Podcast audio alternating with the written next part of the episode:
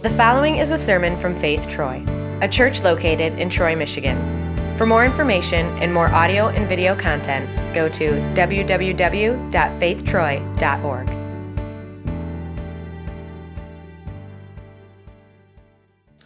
Okay, so last week we began this brand new series on the book of Jonah. And so, uh, since confession is good for the soul, I have a little question for each of you this morning. I want you to raise your hand um, if at some point in your childhood, say um, between the time that you were able to walk and maybe, let's say, when you got your driver's license, raise your hand high if you, like me, ran away or tried to run away from home at least one time, sometime when you were a little kid. Let's come on, let's be honest. There we go. Look around, see? So the interesting thing, the interesting thing about the whole run away from home thing, especially when you're little, right when you're a kid, um, it's all about the away, isn't it? I mean, you're not really thinking a whole lot about the to, right? Like you ran away and you got to the end of the driveway and you were away, um, but, but where were you going to? Or you ran away and you got to the end of the street or the end of the block, or if you're like me, up the tree in the backyard, right? And so you were away, but really, where were you running to? Now, here's another question for you. I don't want you to raise your hand this time, but how many of you have actually tried to run away from God? And see, run away from God, that's not like you pack your bags and you go somewhere, although that certainly could be a part of your run away from, from God story. Run away from God is more like, okay, I kind of know better right? And even though I don't know everything maybe that the Bible has to say or everything maybe that God has to say, I kind of know that if I were to ask God, okay, God, what is your will for my life in this situation? I kind of already know what it is that God would say. And if I'm honest, I just don't really want to do that. And so it's more like I'm just going to kind of you know, tone down my conscience. I'm going to turn down my, my conscience a little bit by saying, okay, there is no God, or maybe if there is a God, you know, he's like the creator, but then he went off to go do something else, and he's just really not interested. He's really just not paying attention. He, he doesn't really care. He's not personal. And so consequently, what you did is you adjusted your picture, right? You adjusted your understanding, perhaps, of who God is. And so you ran away from God, um, but you ran to a relationship. You ran away from God, or you ran to some kind of a, a, a business arrangement or some kind of a job. And probably um, the, the, terminology, if we were sitting down and I were talking to you and we were having a discussion about this over coffee, probably what you would say to me, um, or maybe what I would say to you, is I kind of you know, turned my back on God. Right? Maybe because you feel like, or you still feel, like perhaps God actually turned his back on you first. And maybe really it was just over one particular issue, right? It wasn't like you just decided to, to jettison your entire faith in God. It's not like you abandoned God. No, it was just kind of over this one particular issue, this one situation. Is because, God, I want to do my own thing with that. And it's not like, it's not like you, you don't pray. I mean, you, you still pray, right, when you would get in trouble. But, but you didn't pray prayers of surrender, right? I mean, no, it was more like, God, I just want your, your focused attention, right? God, forget about all that other stuff, just, just right here. God, just on this one thing, just focus with me, God, just right here, just this. I've got everything else handled. Right? See, the truth is, the truth is, for many of us, for all of us, really, we basically kind of run from God for the same reason, right? If we're honest, um, many times uh, we just don't want to be told what to do. And, so um, we're afraid, right? We're, we're afraid that if we surrender to God, that we're going to miss out. We're going to miss out on some good experiences in life. We're afraid maybe that we're going to miss out on some, some good people. In fact, maybe you're running from God's story kind of has a scenario um, somewhat someone like this one, um, right? You um, you kind of know that, um, that that God wouldn't want you to be involved with her, right, or be involved with him, and you just just kind of have a feeling that if you were to ask God, you know, his opinion, this just wouldn't be the person that God would choose for you.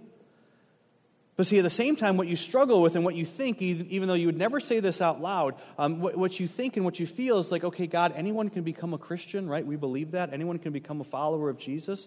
Um, but see, not everybody can be that cute, right? Not everybody can actually be that beautiful. And so, what I'm going to do, God, is I'm going to kind of get into that relationship. I'm going to lock that relationship down. And then, you know what I'm going to do is I'm going to bring her right with me, or I'm going to bring him to church. Right? Because your rationale is like, well, if I don't date her, if I don't date him, then how are they going to know uh, uh, about Jesus? Right? That way I can kind of have my cake and eat it too. And meanwhile, you kind of picture God up in heaven going, oh my goodness, that's a great idea. I never thought about that. You found a loophole. Way to go. Good job. Right? We say no to God because, because we don't want to miss out on something good. The, the other reason why many of us end up saying no to God or we run from God is because we actually confuse life with God. Right? Life doesn't go so well, and that's kind of the equivalent of God not doing so well for us. And so um, we kind of confuse life w- with God. And, and because life doesn't go so well, um, we think, okay, well, why would I want God to be a part of my life?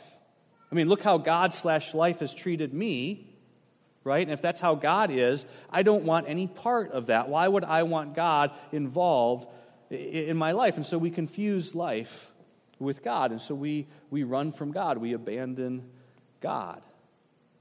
And see, it's this whole idea of running from, from God that we're talking about together over the course of these several weeks as we study the, the book of Jonah. And see, if you are new to faith, right, if you're new to faith either as a church or uh, as in a relationship with Jesus, then one of the things that you should know about us as a people is that we deeply, deeply believe that the message of God's grace is the single most important message that we can preach. That is, it is, in fact, the theme of the entire Scripture, both Old and New Testaments.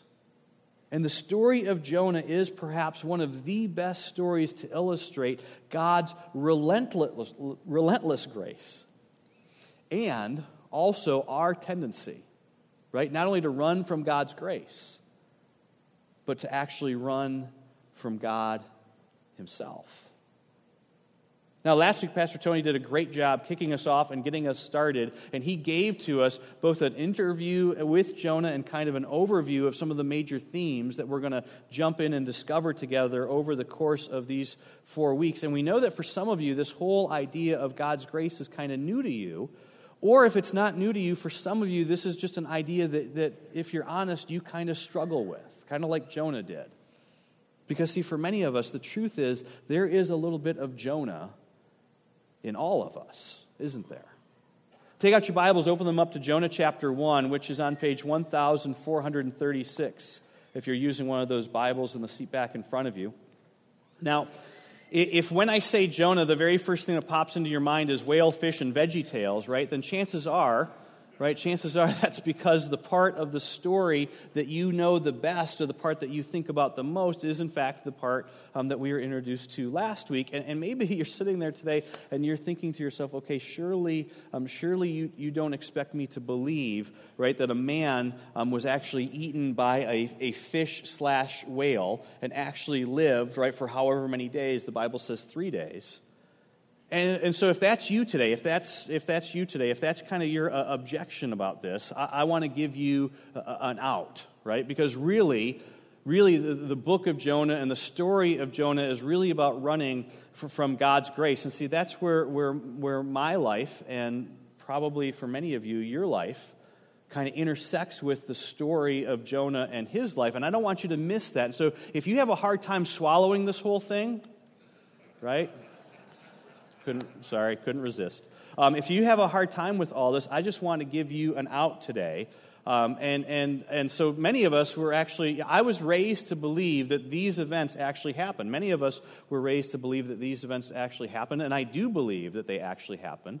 And, and the reason why many of us were actually raised to believe that is because this story doesn't take place within the context of a fairy tale. This story actually takes place in the context of history. Right, one, one of the, the, the, places that we are introduced to, a big part of this story takes place around a city called Nineveh, um, which we were introduced to again last week, which was in fact a real city. In 750 BC, it was a major trading city. It was a part of the Assyrian Empire. And in fact, it's a city that still exists today in northern Iraq. It's known as the city of Mosul. Maybe you've heard about that. Now, if this story took place in the city of Narnia as opposed to Nineveh, then maybe we could believe that this whole thing was a fairy tale, and we would say, well, there's no way I can actually believe this happened. It was nothing more than just a fairy tale to, to inspire us. But see, we know that Jonah was a real person, right? Because he's referenced in multiple books, including other books in the scriptures, And most importantly, 750 years after all these events take place, Matthew tells us that Jesus references Jonah and he makes a really big theological point about himself and about his own life by speaking about and referencing Jonah's life and by comparing himself to Jonah. And so Jonah believed that Jesus believed that Jonah actually lived. And more importantly than that, Jesus believed that the events surrounding Jonah's life, as recorded in here, really took place. And so, because of that, right, many of us were believe, raised to believe that these events are, in fact, true. Now, put all that aside for a moment, and, and, and there's this whole other argument that could be made, right, which is to simply say this If you believe in God at all, Right? If you believe that God had anything at all to do with the fact that there are now human beings in this world right now, however, he was involved in creation, that he had something, that he had anything to do with there actually being human beings today, right? Here's something just to, just to consider. Uh, us human beings, not God, right? Us human beings, we have actually created a way for entire communities of people to live underwater for months and months and months at a time.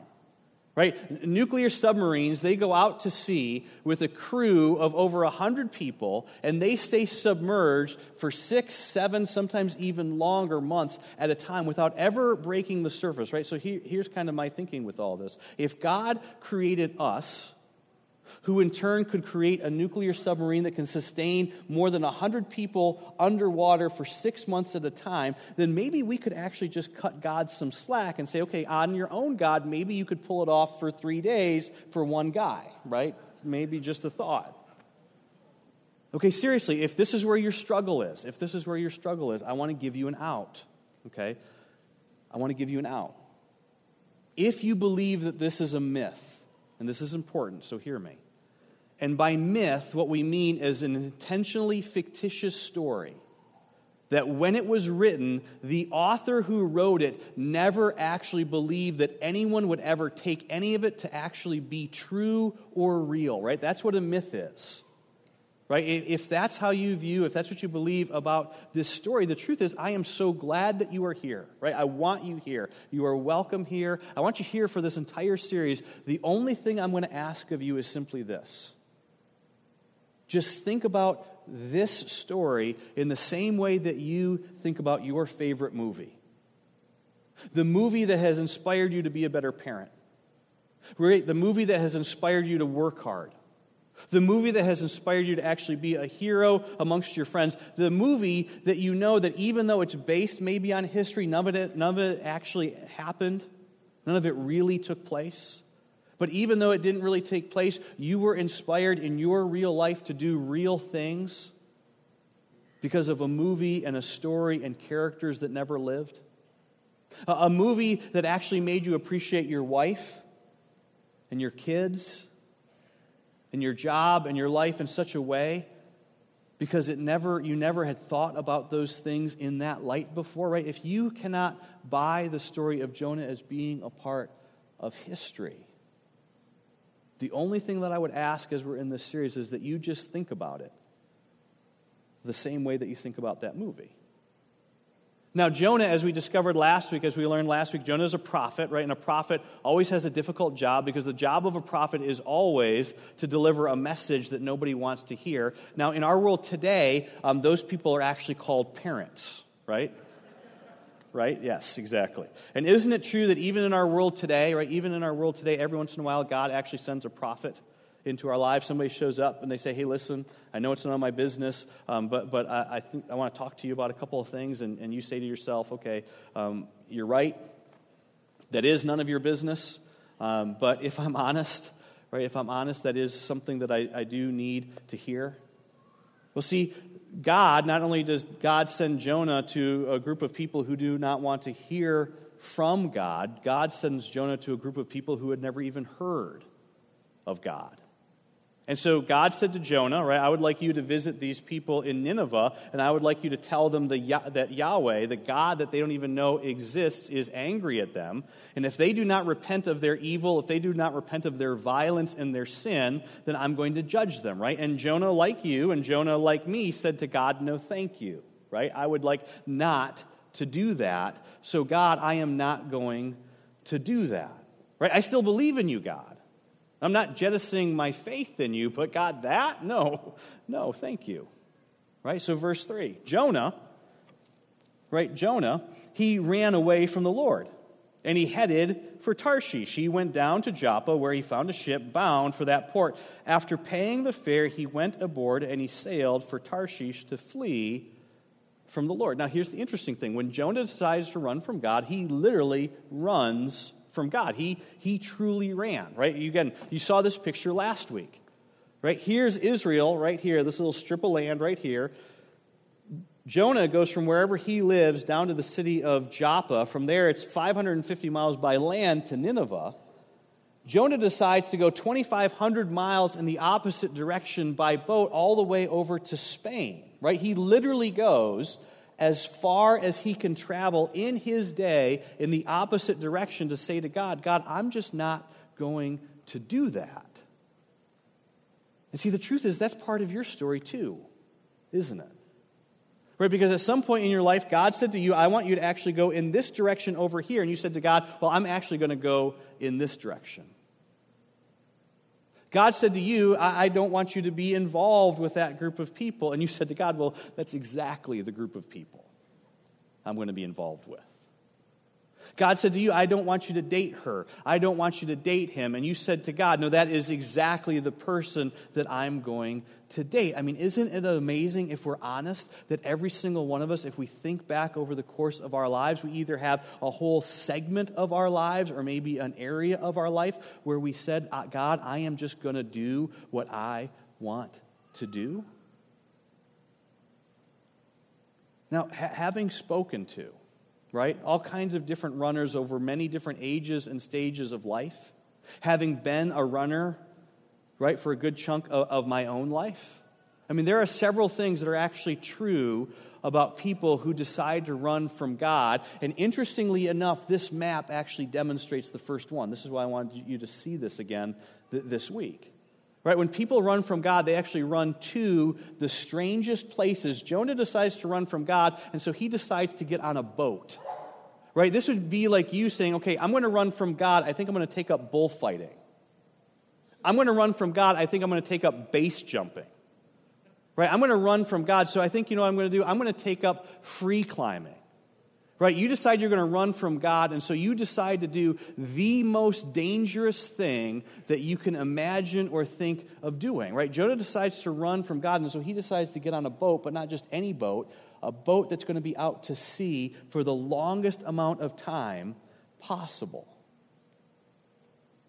See, do you know what I have seen, and probably each of you have seen at some part in, of your life, and perhaps what's even part of your story, is that when people run from God, they actually run to the strangest places. I cannot tell you how many times in my life as a pastor Right? When I have sat down with, with, with people who, in rebellion to God, decided that we're actually going to get involved in a serious romantic relationship, maybe even get married in some cases, right? Like that's a safe decision.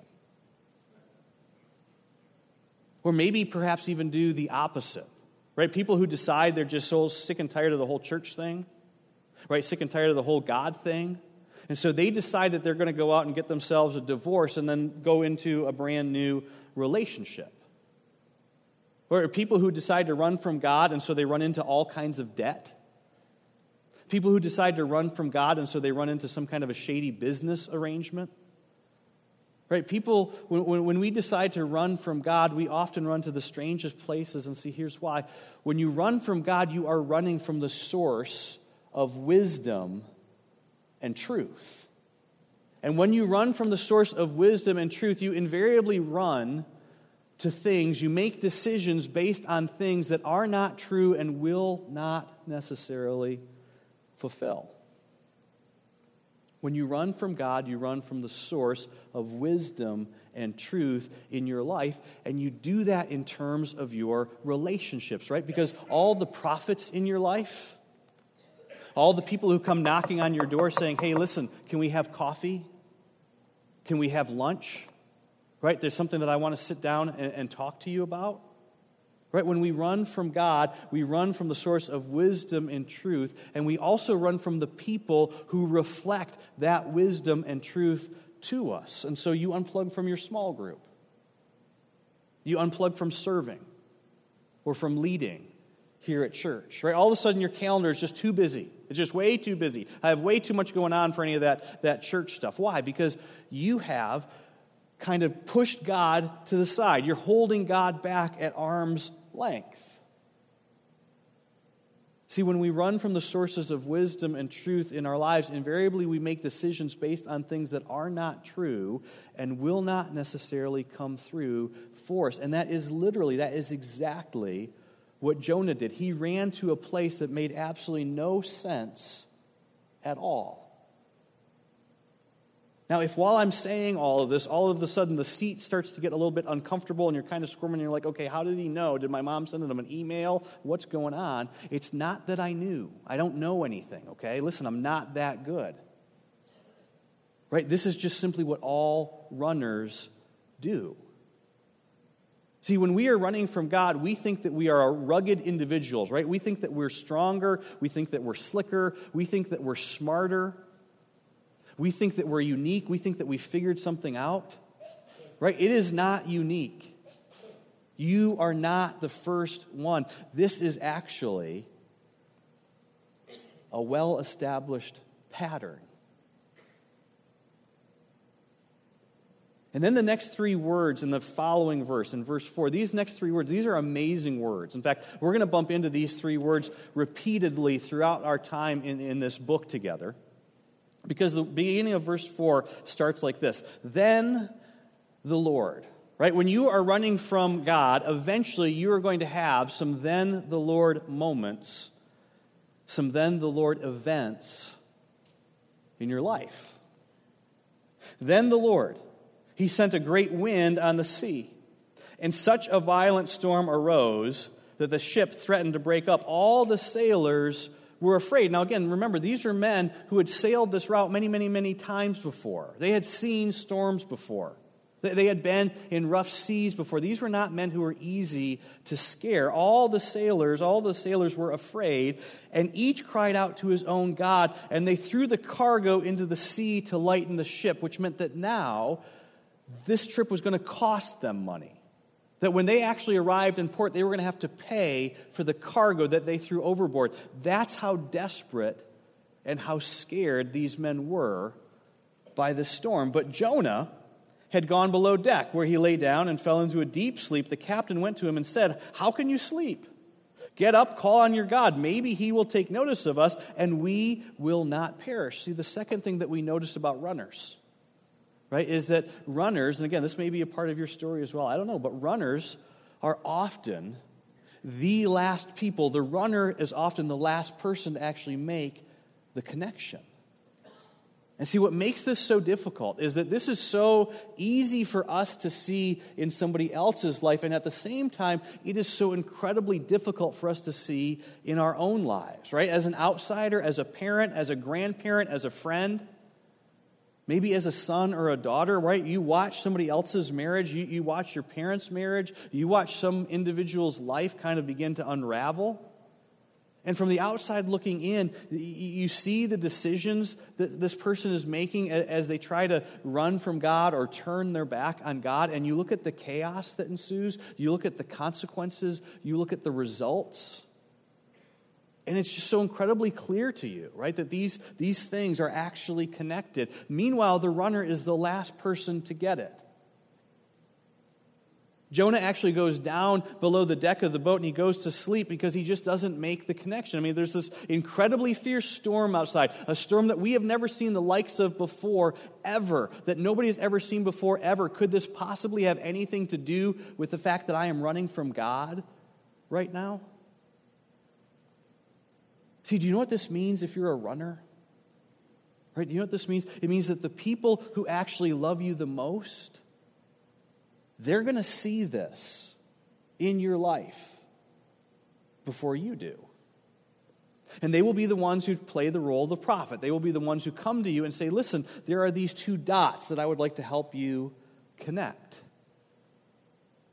But see, when you are running, right? When you are running, it is hard for you to actually see the connection between the decisions that you're making in the moment and the chaos that eventually, right, dare I say, always ensues in life.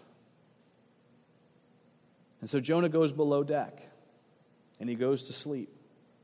Meanwhile, the captain comes down and he wakes Jonah up and he says, Hey, Jonah, we're having a prayer meeting up on the deck. We would love for you to come to our prayer meeting.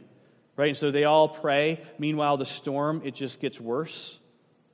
And so then the, the, sailors, they decide to cast lots, right, which is basically like drawing straws. Now, this is something that happened. It's not necessarily something that, that you should do. But see, again, remember, these sailors, they wanted to try to figure out what was the cause, right? Who was the culprit behind this storm? Because they had seen storms before. And they knew that there was something different about this one, something so violent, so fierce, so random, so out of nowhere, that they knew that there had to be something other than just nature behind it.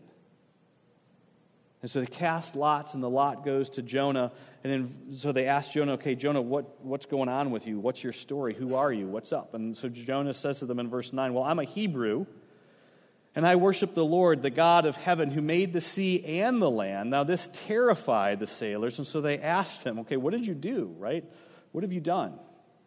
They knew that he was running away from the Lord because he had already told them so. And so these sailors, they say to Jonah, okay, what, what, can we do? What can we do to stop this? And Jonah said, listen, the only thing you can do is throw me off the boat. And the sailors say, no, we're not throwing you off the boat. If we do that, you're, you're going to die. And so they try and try and try to actually row the ship back to, to shore. Meanwhile, the storm just gets fiercer and fiercer. And so then these men do something very, very interesting. Do not miss this. These men who did not know the Lord, who did not know Yahweh, who did not know Jonah's God, they pray to the Lord and they ask for forgiveness because they can see there is something bigger than them that is at work in this situation. And they realize that they have to sacrifice the one for the many, otherwise, the entire ship is going to go down. And so they throw Jonah off the boat, and then in verse 15 it tells us that the raging sea grew calm. Now, when I was a kid and I pictured this story, in my mind, what I always pictured was these sailors kind of giving Jonah, right, the old heave ho off the side of the boat. And then once he went into the water, he sank down into the water, and then all of a sudden the sea's calm. But that's not actually what the text says, is it? They throw Jonah into the boat or off the side of the boat. He goes into the water. He doesn't sink, right? No, he's going to swim for his life. And so while he's out there swimming, all of a sudden the sea begins to get calm. Now, meanwhile, these, all these sailors, they're up on the deck and the sea's calm now. It's like, okay, now what do we do? Like, there's Jonah. He's 10 yards, 20 yards off the side of the boat. It's like, hey. Like, what do we do? We circle the boat around and pick him back up? It's like, what do we do? And then in verse 17, we bump into those same three words again, those powerful words. Right? But the Lord but the Lord. See, first it was then the Lord. Now it's but the Lord. See, if you are a runner, you may be the last to see it, you may be the last to recognize it, but because of what it is that happens next, I can promise you that there will be some then the Lord, but the Lord moments in your life. Because listen, don't miss this. When you run, right, when you run, God does not abandon you. But the Lord. Right? But the Lord provided. He didn't condemn. He didn't turn his back on. He didn't abandon. He didn't walk away from, but the Lord provided. A great fish to swallow Jonah, and Jonah was inside the fish three days and three nights. And then look at this next verse, awesome verse. From inside the fish, Jonah prayed to the Lord his God. And see, in that moment, in that moment, Jonah discovers what eventually every single runner also discovers, which is simply this you can run from God, but you cannot outrun God. You can run from God in your relationships. You can run from God in your whole life. You can run from God in a portion of your life. But you cannot outrun God. Right? And this isn't, okay, God's coming after you, like, I'm going to get you, my pretty, and your little dog too, right? That's not, right? That's not what this is about. I mean, if you've always thought about the story of Jonah as being the story about an angry God who's really angry because he can't get Jonah to do what he wants Jonah to do, right? This is not the story that, that is not the story of Jonah. That is not true at all. Right? If that was this story, it, verse 17 would, be, would read like this. It would be, But the Lord provided a great fish to swallow Jonah, and Jonah was inside the fish. Period. Right? End of story. Because end of Jonah. You can run from God, but you cannot outrun God. Because, see, all throughout the Bible, all throughout the Bible, we are reminded, both Old and New Testaments, we are reminded that God views you and God actually views me as a child. That throughout both the Old and the New Testaments, and especially under the teachings of Jesus, that we are actually told, we have been instructed, right, in our finite way of understanding God, we have been instructed and, and told that, to view God as a heavenly father because that is as close as God could actually get to describing himself to us as finite beings in a way that we could understand. And so God goes after Jonah. And as we pick it up next week, as Jonah discovers, God goes after him not to pay him back, but to win him back and to bring him back. And see, the cause behind those then the Lord, but the Lord moments in Jonah's life had everything to do with the very same thing that motivated your mother and motivated your father to go out looking for you when you ran away from home. It was not to pay you back, it was to bring you back. And see, here's the thing if if you are overtly, right, or maybe for you it's subtle, Maybe you're running from God is completely covert right now because you, you've kind of hidden it underneath a whole big pile of theology and excuses, right? Like nobody's ever done that before. Right? If you are running from God, God will do whatever it takes to actually bring you back. He is looking for you. And see, here's the good news He will not stop he will not cease. The psalm tells he will not slumber, he will not rest, he will not give up, he will not stop looking for you because not to pay you back, but because he wants to win you back and bring you back. And the entire reason, the whole reason I can stand up here with absolute confidence and actually say that to you, even though I do not know the depth of your running, even though I do not know the extent of your resistance, even though I don't know your story personally, the reason I can stand up here and say this to you with absolute confidence is because 2,000 years ago, our Heavenly Father sent His Son into this world to pay completely for your sin so that you would not have to be punished for it. Payback has been dealt with. Right? From the cross forward, it's win back, it's buy back. Listen, that's the mission of our church, isn't it? Win back, bring back. And see, the truth is, the truth is, you can run from God, but you cannot outrun God. And see, you may not know this yet. That may be the best news that you ever hear.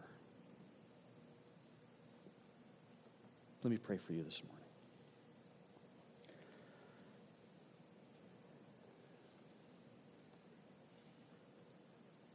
Heavenly Father, if we just kind of take all that in for a moment and if we just think about the amazing, how amazing it is that every single one of us can find our lives somewhere in the pages of a story that was written more than 2,700 years ago. Father, if we simply stop and think about that for a moment, the truth is just that, just that is miraculous. And so, Father, for those of us who are here today and who are running, and maybe we're running very overtly, very publicly, or Father, maybe it's covert. Maybe the truth is the only people who know about the running are you and me as the individual.